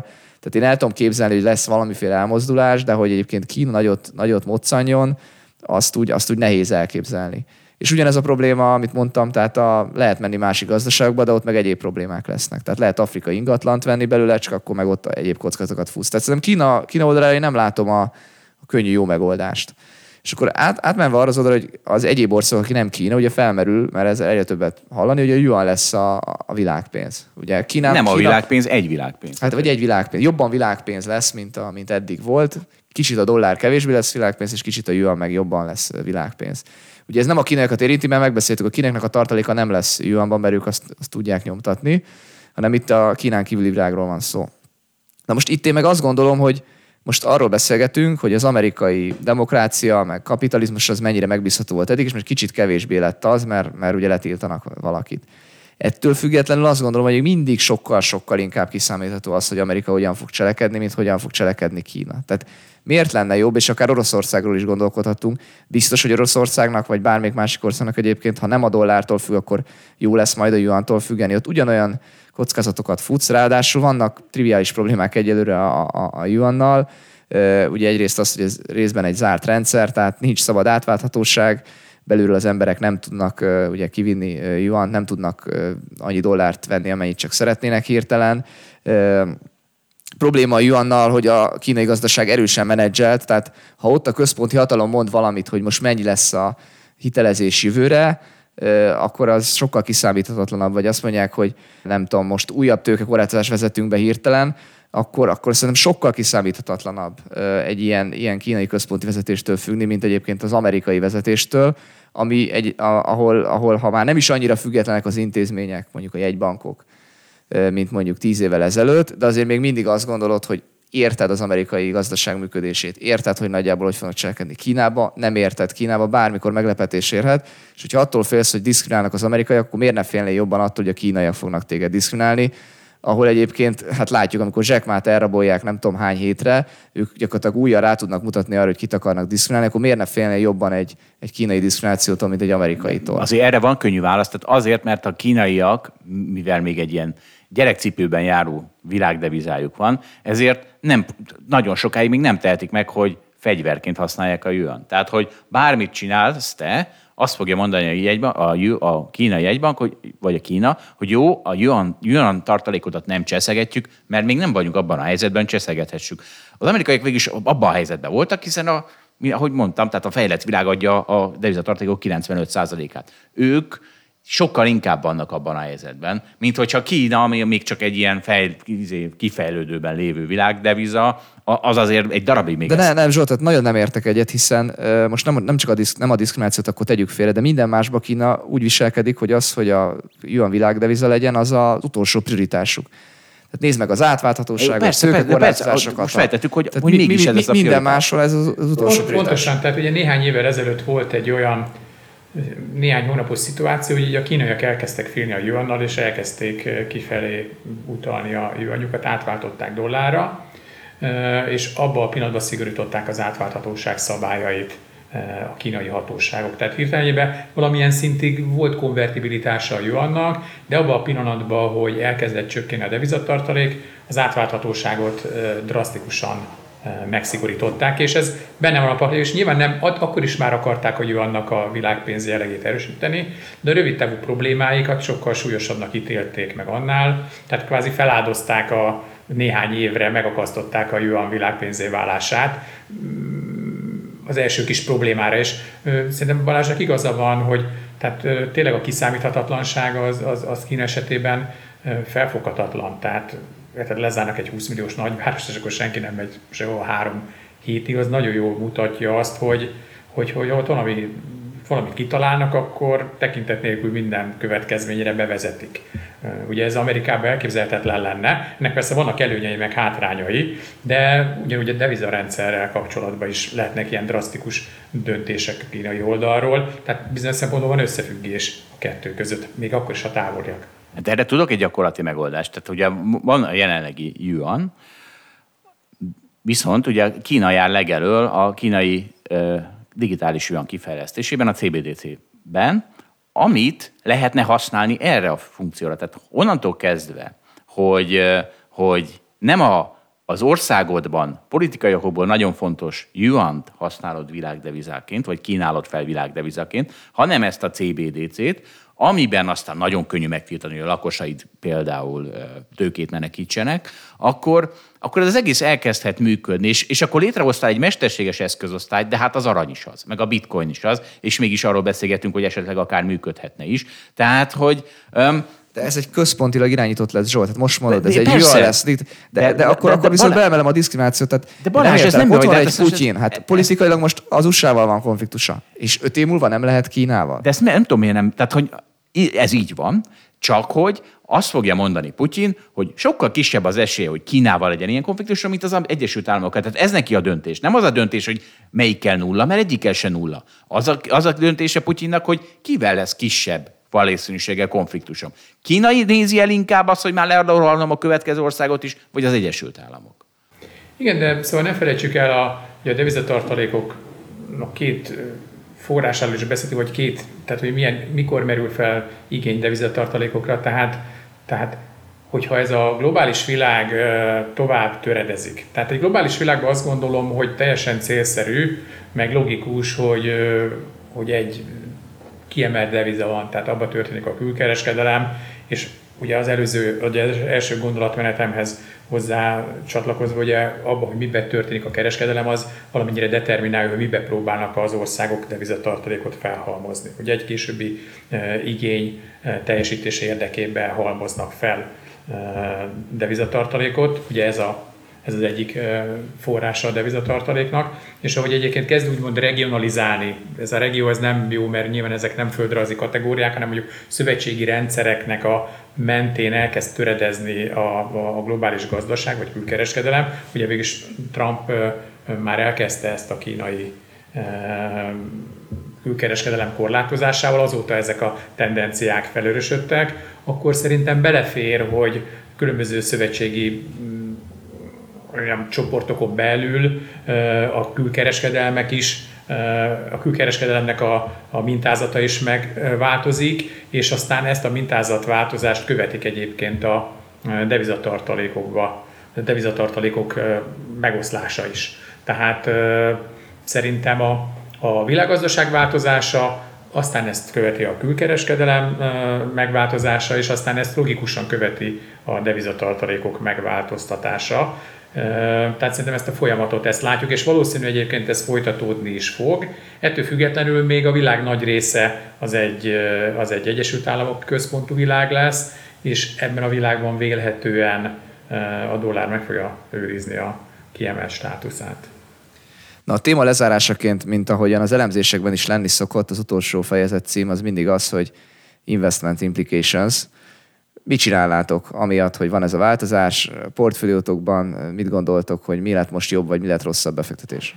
Ugye az Pozsár javaslata, tehát egyrészt, hogy a nyersanyagok felé el kell fordulni, másrészt ő még a szállítmányozat, tehát a nyersanyag szállítást is ide sorolja, hiszen az egy fontos tárolóeszköz, meg egy fontos olyan eszköz, ami biztosítja azt, hogy ezt a immár nagyon felértékelődő nyersanyagot tud szállítani. Tehát azt mondja, hogy, hogy ami rettenetesen fontos lesz, az a nyersanyag maga, én, én ennek ki is vagyok téve, meg a nyersanyag szállítás, meg nem mellesleg például a hadsereged, ami, ami biztosítja azt, hogy a te konténerhajóid, vagy nem tudom milyen hajóid, azok célba érjenek. Szóval mm, ez egy investment implikáció. Laci? Dollárt például szerinted erősödni fog, vagy gyengülni? Hát figyelj, a, például beszéltem arról, hogy a, hogy a kínai devizatartalékoknak mi volt az egyik keletkezési forrása. Uh, ugye besz, tehát azt mondtam, hogy volt egy nagyon nagy külkereskedelmi többlet az Egyesült Államokkal szembe, amit Ceteris Paribus ugye felértékelő, felértékelni a yuan, ezt el akarták kerülni, ezért a bejövő dollárt rögtön elköltötték amerikai államkötvényre. Ha egyébként ez a külkereskedelmi többlet fennmarad az USA-val szemben, és nem vesznek amerikai államkötvényeket, akkor ebből most így ceteris paribus az következik, hogy a yuan fel fog értékelődni a dollárral szemben, mert ennek a természetes mechanizmusnak a lefolytását, ami a dollár kötvények vásárlását jelentette, az gyakorlatilag ezt a szerepet, ezt, ezt, ezt, ezt eltünteti Kína. Persze nem szabad ebből azt a következtetést levonni, hogy akkor biztos, hogy fel fog értékelődni a yuan a dollárhoz képest, bár szerintem egyébként igen, mert lehetnek egyébként lehetnek ellentétes tendenciák is, tehát például elkezdi a yuan kamatokat csökkenteni a kínai központi bank, és erre látunk bizonyítékokat, jeleket, hosszú-hosszú-hosszú évek után az elmúlt hetekben a tíz éves yuan államkötvények hozama az beesett az amerikai dollárkötvények hozama alá, tehát 10 éves időtávra ma a yuanba kevesebbet kapsz egy kínai államkötvényért, mármint kamatot, mint egy amerikai államkötvény kamatért, tehát ez például ezzel ellentétes tendencia. Hogy melyik lesz az erősebb, ez, ez egy érdekes kérdés, de önmagában a kínai állam, amerikai államkötvényvásárlás beszüntetése az, az yuan erősítő hatású. Csak hogy konkrét, konkrét ötletet kértetek, vagy hatást. Én hiszem azt, hogy a, tehát ez nem nagy mondás, hogy a nyersanyag az valamiért egy, na, én hiszem azt, hogy valahol a nyersanyag tényleg megváltozott, tehát biztos, hogy egy stratégiai kérdés lett, és most mindenki elgondolkozik azon, hogy ezt hogy tudja magát biztosítani, vagy megvédeni egy ilyen geopolitikai vihartól. És, és ez, egy, ez a talán legfontosabb változás. Ezt árazza is a piac, tehát ezt nem túl nagy dolog mondani. Szerintem az, az aranyban nem, nem áraz struktúrális változást a piac, tehát szerintem az aranynak az árfolyama az körülbelül úgy mozog, mint eddig az adott folyamatokra, nem volt benne geppel ugrás, arra nézve, hogy itt most minden jegybank a dollárját aranyra váltaná. Én hát, mert nem tudod, melyik nap legyen a gap. Tehát érted, melyik nap kellett volna Zsolt, ha a következő fél évben lesz gap akkor érdemes most aranyat venni. Én azt hiszem, hogy ebbe, erre van valami esély. Tehát én, hogy a piacsal szemben ráállítást mondjak, tehát az aranyba talán egy kicsit jobban hiszek emiatt, hogy ez, ez, a, ez a változás hatni fog.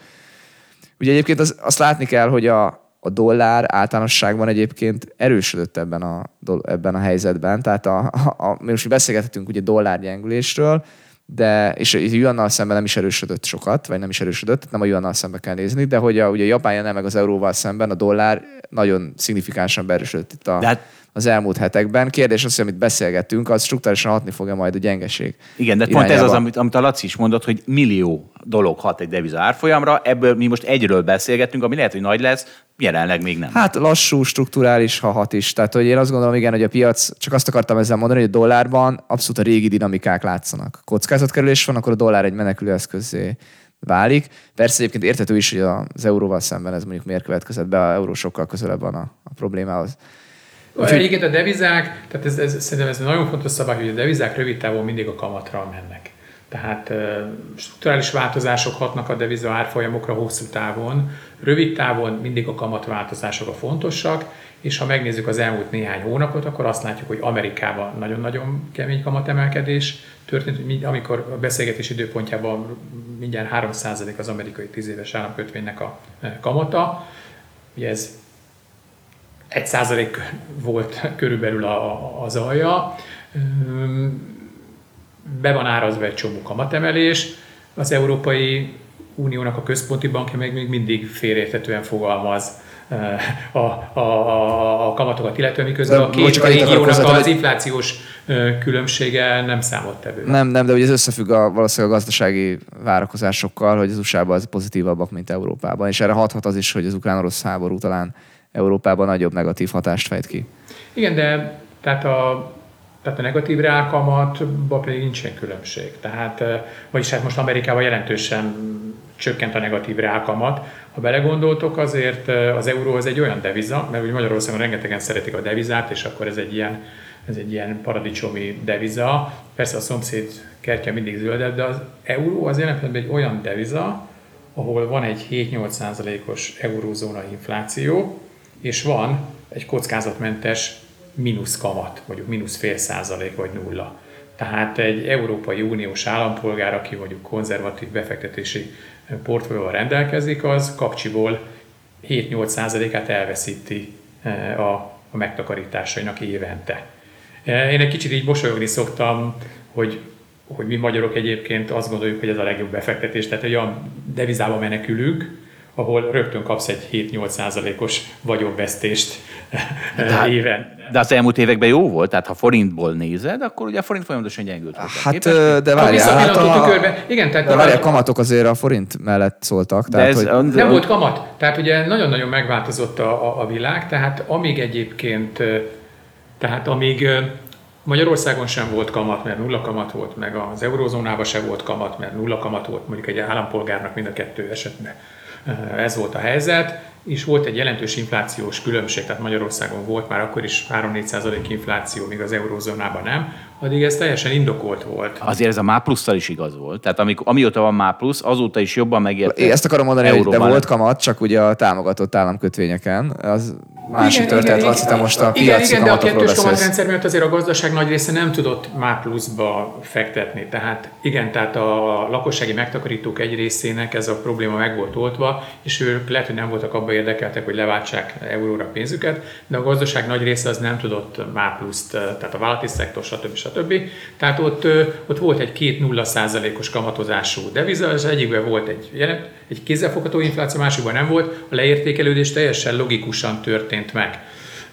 Ma egy kicsit más a helyzet, mert az eurózónában is nagyon komoly infláció van, és továbbra is maradt a mínuszkamat, miközben Magyarországon is van egy jelentős infláció, az eurózónánál néhány százalékkal nagyobb infláció, de közben 6-7 százalékos kamatrendszer alakult ki, ami egyébként a relatív pozícióját a forintnak nagyon-nagyon-nagyon javította, de én inkább csak nem is akarok ebbe állásfogni, csak arra akarok utalni, hogy mennyire, tehát hova, hova, hova, hova jutott a világ, amikor mi azt gondoljuk, hogy egy olyan devizába kell menekülni, ahol determináltan mondjuk egy 7%-os reálhozammal, egy mínusz 7%-os reálhozammal találod szembe magadat. Mert ezzel együtt élni még lehet, de hogy egy mindegy vágyálom, tehát hogy nagyon vágyunk, hogy olyan devizába legyünk ahol ennyire ócska a helyzet, ez így megmosolyogtató, meg hát egyrészt szomorú.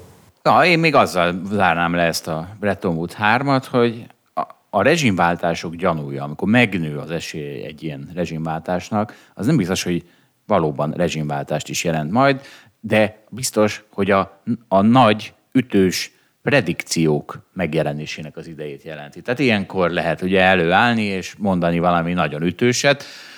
Bozsár Zoltának gratulálunk, neki sikerült, mindenki ezekről a dolgokról beszélget a nemzetközi pénzügyi médiában. Igen, én csak így szubjektíven annyit tennék hozzá, hogy mennyivel izgalmasabb most magyarázni, hogy végre van infláció, és ez mit okoz, mint emlékszem, amikor itt ücsörögtük, és akkor már lassan majd lesz infláció, mert már megjósoltuk mi is, meg a, ugye a e- e- Európai Központi Bank egy bankára is, és magyaráztuk éveken keresztül, és most itt a változás, és, és, most, és most már valóságá vált, és nem csak mondani kell, hogy na majd lesz valami, de hát sosincs semmi, mindig ugyanaz van. Hát nézzétek, egy rezsimváltás biztos, hogy történt, nem arra, amire mondjuk talán a Pozsár Zoltán gondol, de abban van egy nagy változás, hogy szerintem azzal az illúzióval le kellett számolni mindenkinek, hogy a jegybankok korlátlan mennyiségű pénzt tudnak a gazdaságba juttatni infláció nélkül. Tehát szerintem ez, a, ez egy olyan fontos tanulság, primitívnek tűnik, de nagyon-nagyon nagy a hatása. És hogy mi lesz egyébként a nyersanyagokkal, azt fogja meghatározni, hogy a kormányok és a jegybankok mennyire veszik figyelembe a megváltozott környezetet. Tehát, hogyha különböző egyébként nemes célok érdekébe feláldozzák továbbra is a költségvetési hiányt, és rengeteg pénzt juttatnak a gazdaságban monetáris és költségvetési eszközökkel, akkor valószínű, hogy a nyersanyagoknak az árszárnyalása az, az folytatódni fog, legyen az arany, kőolaj, stb. stb. stb.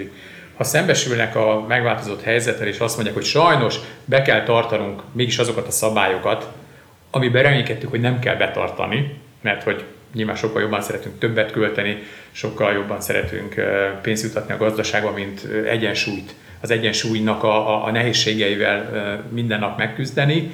Mm, tehát, hogyha ezeket a szabályokat, a régi szabályokat elkezdik ismét alkalmazni, akkor pedig egyáltalán nem biztos, hogy, hogy ez a nyersanyag központú világ visszatér. Tehát szerintem ez még nyitott ez a kérdés, és alapvetően a választ az adja meg, hogy az adott országok és a jegybankok azok mennyire felelősen fogják a monetáris és a költségvetési politikát gyakorolni. Nyilván szerintem mindannyian talán abban reménykedhetünk, hogy, hogy felelősen fognak viselkedni, és akkor nem tér vissza ez a nyersanyag központú világ. Na, akkor, akkor tovább megyünk egy másik témára. Mert Laci adtál nekem egy könyvet, nem tudom hány hete, amivel mondjuk most ugye a harmadánál járok, viszont már tök, tök jó szemelvényeket tudok belehozni, mert... Lazább téma, reméljük Zsolt. Igen, sokkal lazább téma. Valami állat, állattenyésztésről van szó? Nem, nem, nem, hanem a... Tudod, hát nem emlékszel, érzelem, racionalitás. racionalitás, érzelmek. Odáig még nem tudtam, hogy Zsolt egy állattenyésztés, vagy ilyen regeneratív talajműveléssel kapcsolatos könyvet adjak. Mert... Az, még van 40 évem ebben az életben, még, még nem ért. Előveszed a könyvet, hogy melyik oldalán kezded el olvasni. Tehát... Így van.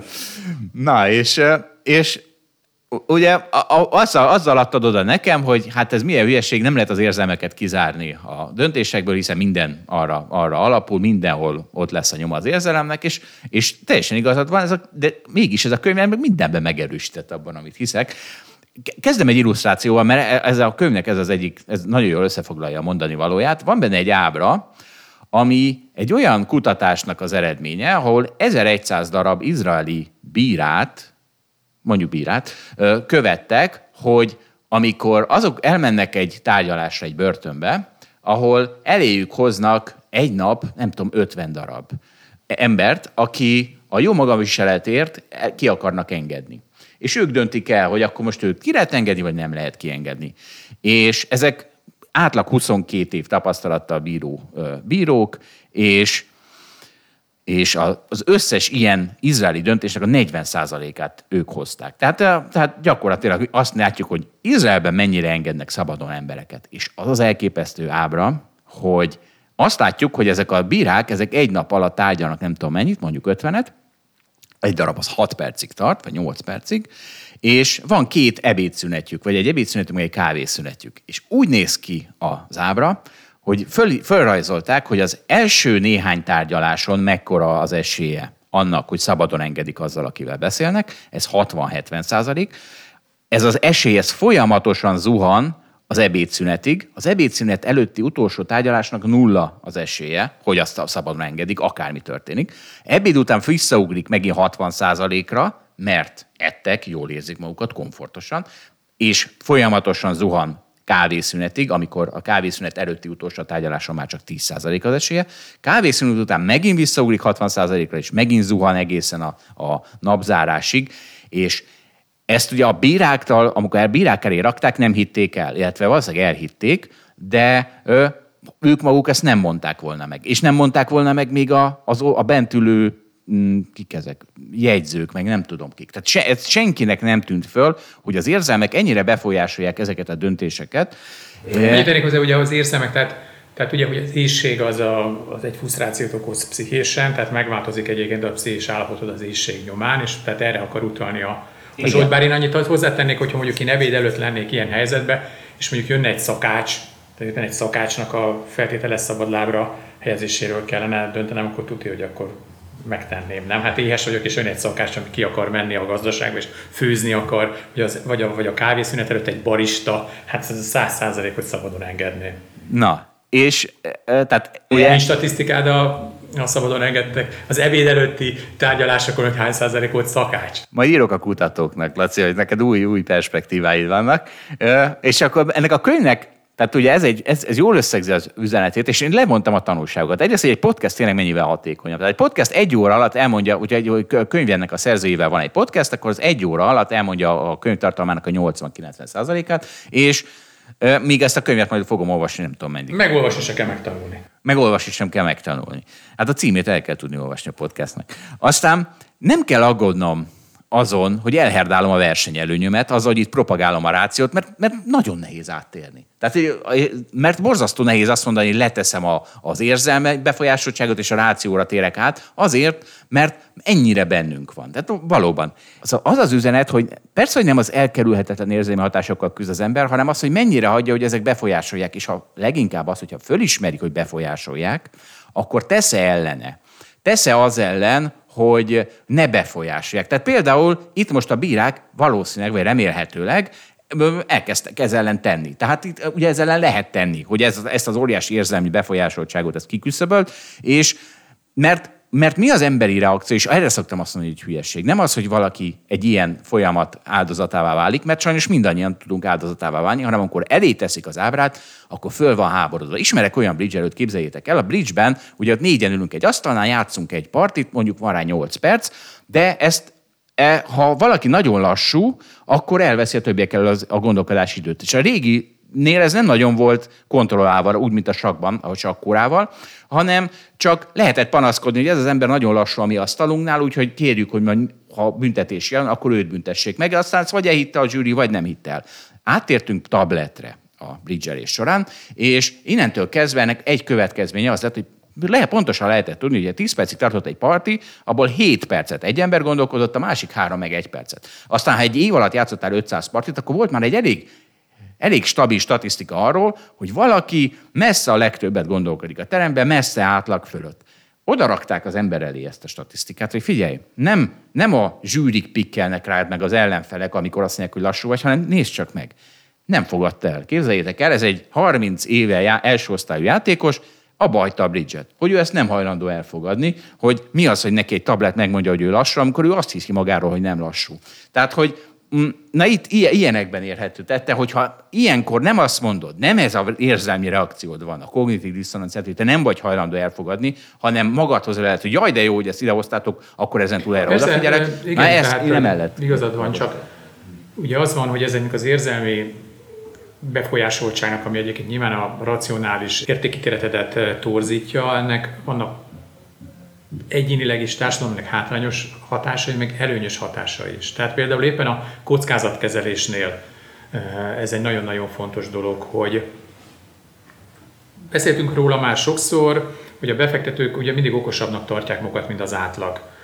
Rózsaszín vágói című írásaimról szoktunk beszélni, hogy öt éve megírom ugyanazt a cikket, te is a valamelyik adásban említetted, hogy hiába írják ki a broker cégek, hogy a befektetőik 70-75% a veszteséget termel, ugye ez egy kötelező előírás. Kis befektetők. Hát igen, hát mégis nem kis befektetők, a, a, a befektetett, az online broker cégeknek a befektetőnek a 75%-a általában veszteséges, nagyon könnyen meg lehet győződni erről az információról, szabályok miatt ezt a címlapon fel kell tüntetni, mégis ebből nem azt a is vonják le az emberek, hogy nagyon pici az esélyem arra, hogy itt nyerjek, hanem mivel én ugye ügyesebb vagyok a többieknél, ezért ugye mégis abba a 25%-ba fogok tartozni. Tehát az embereknek a 75%-a gondolja azt, vagy 100%-a gondolja azt, hogy abba a 25%-ba fog tartozni. Most ez látszólag ez hülyeség, de ugyanakkor ez nagyon előnyös. Tehát, hogyha tudnánk kalkulálni a valós kockázatokat, akkor a világ nem menne sehova.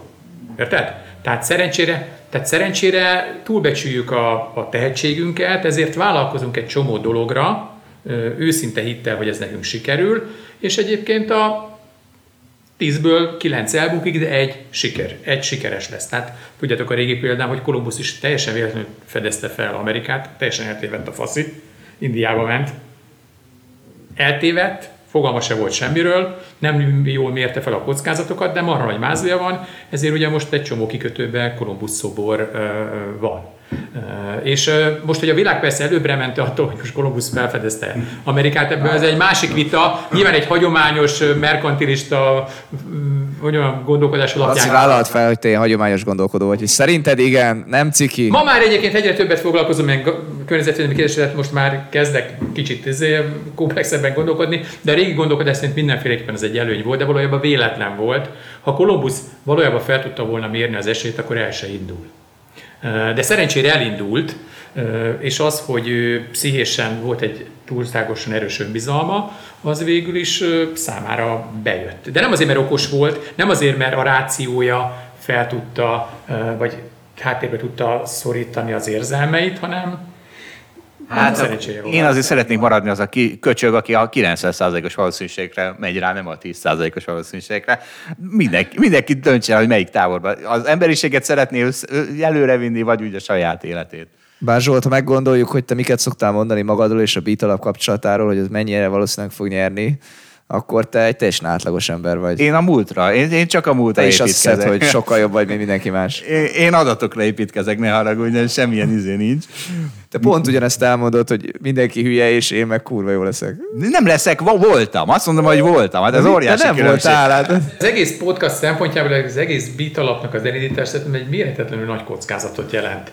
Tehát, vagy lehet, hogy nem kockázatot, hanem ezt egy, tehát gondolj vele, hogy élőbe a hallgatók azok követhetik Zsolt személyiségének a megváltozását. Tehát, hogy a bit, a bit alappal, ugye, a bit alap végül is az a tablet, ahol a, ahol a bridge játékosokat tudott szembesíteni, kíméletlen őszinteséggel, mennyit gondolkodtak, és akkor jön a beat alap, ami nyilván minden alap az, az, az, az, az, egy, az, egy, az egy komoly stressz a kezelőnek, és akkor, és akkor innen indult a Zsolt, és akkor lehet, hogy már a 2024-es podcastokban teljesen egy más Zsoltot látunk, hogy be kell hívnunk egy új Zsoltot, mert egyszerűen érvezhetetlen. Mi lesz, Senki nem fog, Zsolt? Tehát érted, szociálisan érzékeny lesz, udvarias lesz, hogy mondjam, bizonyos empatikus készségek kifejlődnek benne, tudod, ki fogja hallgatni ezt a podcast? Senki ne aggódjon, szerintem ezek nem fenyegetnek ezek a dolgok, és megígérem, hogy akármi hogy pofoz engem a alap, mindig van legszórakoztatóbb tartalmat igyekszem majd kihozni belőle. Szerintem igen, de lehet, hogy egyébként a holdbit alapot be kell fejezni. Tehát úgy lesz, mint a bridge haverot, tudod, hogy bemutatják neki az adatok, és azt mondják, hát ez egy, ez egy csalás állítás, én ezt nem csinálom, nem veszek ebben részt. Na várjátok, mert tök érdekes néhány mondat ebből a könyvből. Ugye az érzelem célja az, hogy automatikusan jöjjenek, tehát azért fejlődött ki az emberben, hogy automatikusan jöjjenek olyan válaszok, viselkedések, amelyeket a vadonban megmenthették az életünket. Tehát amúgy a riadalom egy ilyen mondjuk, meg az, hogy aztán, ha megriadtál valamitől, akkor folyamatosan benned van a félelem, hogy esetleg még egy oroszlán is rád akarja vetni magát. De, már ki, de ma már kínosak, meg sőt károsak is lehetnek, mert egy ragadozó ellen jó lehet a heves és agresszív reakció, de amikor a forgalomban elét bevágó sofőr esetén azért ez már ostobaság. Vagy az, hogy egy negatív érzelem az lassan múlik, az hasznos a vadonban, mert hiszen bármelyik bozotban lapulható jelenség, de egy verbális konfliktus miatt hetekig zakatolni, az viszont meg már megint a butaság kategória. És pontosan ezekért kell ezeket felismerni, hogy érzelem hatása alatt vagy kerüld ezt a butaságot. És én a koronavírus pánikot javaslom ugye ilyen tanulmányi esetnek, akkor ahol elég jól beazonosítható különböző indikátorok alapján, azok nem vettek részvényt sokáig, akik inkább tartottak a járványtól, hagyták, hogy az érzelmeik túlzottan befolyásolják őket. Igen, figyelj Zsolt, ez a koronavírus alatti befektetés, ez, tehát én mondom azt, hogy végig pénz beszél, kutya ugat, tehát aki jó hozamot ért el, az, az jól vette a vizsgát, aki rossz hozamot ért el, az meg mondhat akármit, elbukott a vizsgán. Maga a koronavírus magában nem okozta volna árfolyamok szárnyalását, sőt összeomlását okozta volna. Ugye a gazdaságpolitikáknak a, a válasza a koronavírusra, tehát ez az elképesztő nagy pénznyomtatás, ez okozta az árfolyamok szárnyalását, és egyébként tényleg aki racionális, tehát aki, aki, aki egyébként nagyon-nagyon jól látta azt, hogy nem lesz, és nem gondolom azt, hogy ez egy lehetetlen dolog volt, tehát aki látta azt, hogy az államok egy nagyon-nagyon brutális pénznyomtatással fognak reagálni, sőt túllőnek a céllal, célon, az, az, az azt gondolom, hogy az teljesen jogosan keresett egy csomó pénzt.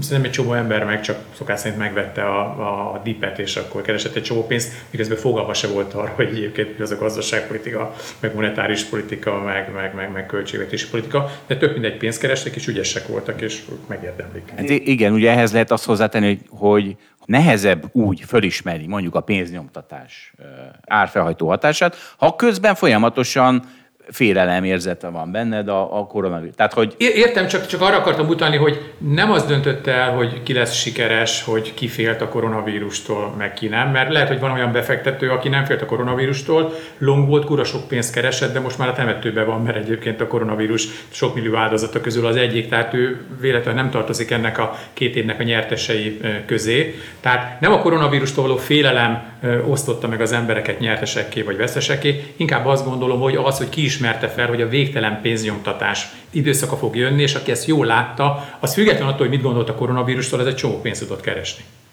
Szerintem is Zsolt, valójában csak azt akarod mondani, hogy mérges vagy azokra, akik félnek a koronavírustól, és ezt be, becsomagolod egy ilyen tőzsdével kapcsolatos álláspontra, de... Úgyhogy ezt engedd el, szerintem is a Lacival értek egyet, ez a Balázs, én, nem annyira van meg. Én már kibékültem velük, tehát többé már nem zárhatnak karanténba, és egy csomó pénzt kaptam tőlük. Ha, mert nem, Sánkhá- nem Sánkhájba vagy. Én nekem a legjobb barátaim ezek az emberek. Na. Én szerintem, ha Zsoltra berágunk, akkor nyitunk Sánkhájba egy irodát, és akkor kirakjuk oda. és ott térített, tudod, tehát egy ilyen, egy ilyen térít, megtanul kínaiul, és akkor a kínai pártfunkcionásokat fogja téríteni, hogy hogyan kéne igen, igen, a racionalitást egy kicsit tanulják meg. Elmagyarázom nekik a svéd modellt, és az előnyeit. Na figyeljetek, én, én mindig enyhíteni próbálok. Tehát a koronavírus pánikot is, a klímapánikot is. Igaz, hogy általában idegesít, idegesítés lesz belőle, de ez van, tehát nem, nem lehetek sült galamb. A, a hallgatóknak is kelljen küzdeni ezért a tanulásért. Na úgyhogy inflációval kapcsolatban hoztam egy higgasztó adatot, defláció van. Kalácsot vásároltam. Van benne energia, van benne búza, van benne munkaerő, tehát minden, ami fölment. Tavaly 2000 forint volt a húsvéti kalácsom, idén 500 forint. Hát ez durva defláció. Mondjuk azt is bele kell rakni, hogy tavaly 11 órára értem ki a piacra, idén meg 8 órára. Ezt nem tudom, hogy kezeli a KSH modellje, de akkor is az én kalács defláció mínusz 75 százalék.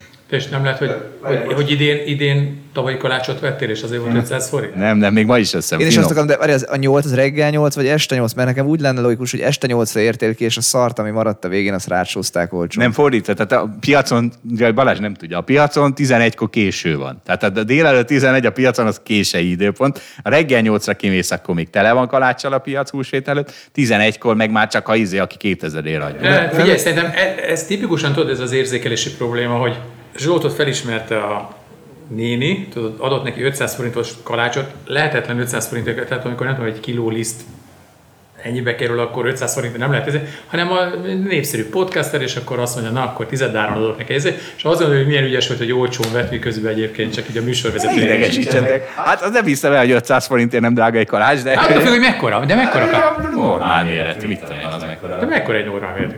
Tehát Na jó, hát Ja, igen. fogalmunk sincs. Aha. Te is jó? Igen, Tehát jó íze van? Jó íze van.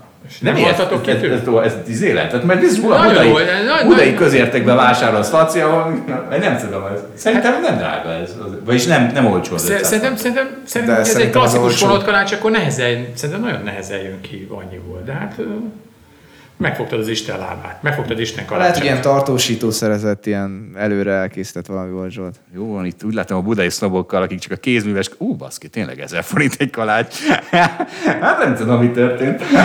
Visszamegyek az Zsolt, tényleg ez a kétszínűség, hogy egyrészt ugye ezeket az ásapkákat, mert ugye tudod, a listen is ásapka van, tehát egyrészt cseszteti az ásapkákat, másrészt marál örül, hogy 500 forintért vesz kalácsot. Na jó, álljunk meg. Tesco finom fonott kalács 250 g, 389 forint. Tehát az 500-as az még ugye egy 50 40% os felárt is tartalmaz. Na, megnyugodtam, van 500 forintért kalács. Na jól van, Na, akkor le is vezettünk, nem igaz Zsolt? Levezettünk, mindenki menjen az Tesco-ba kalácsot árul venni, és adja el Lacinak, mert ő, ő, ő 2000 2000 ér is megveszi.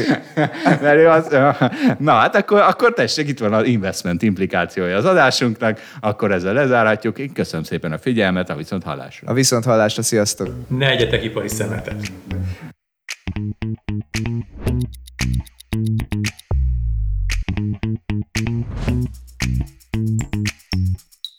Köszönjük, hogy velünk tartott a Hold After Hours mai részében. Ha tetszett a műsor, kérjük értékeljen minket, és iratkozzon fel csatornánkra, hogy azonnal értesüljön legfrissebb epizódjainkról. Az adással kapcsolatos részleteket és az említett cikkeket, ábrákat keresse a Hold blogon. Ez volt a Hold After Hours. Tartson velünk a következő adásban is!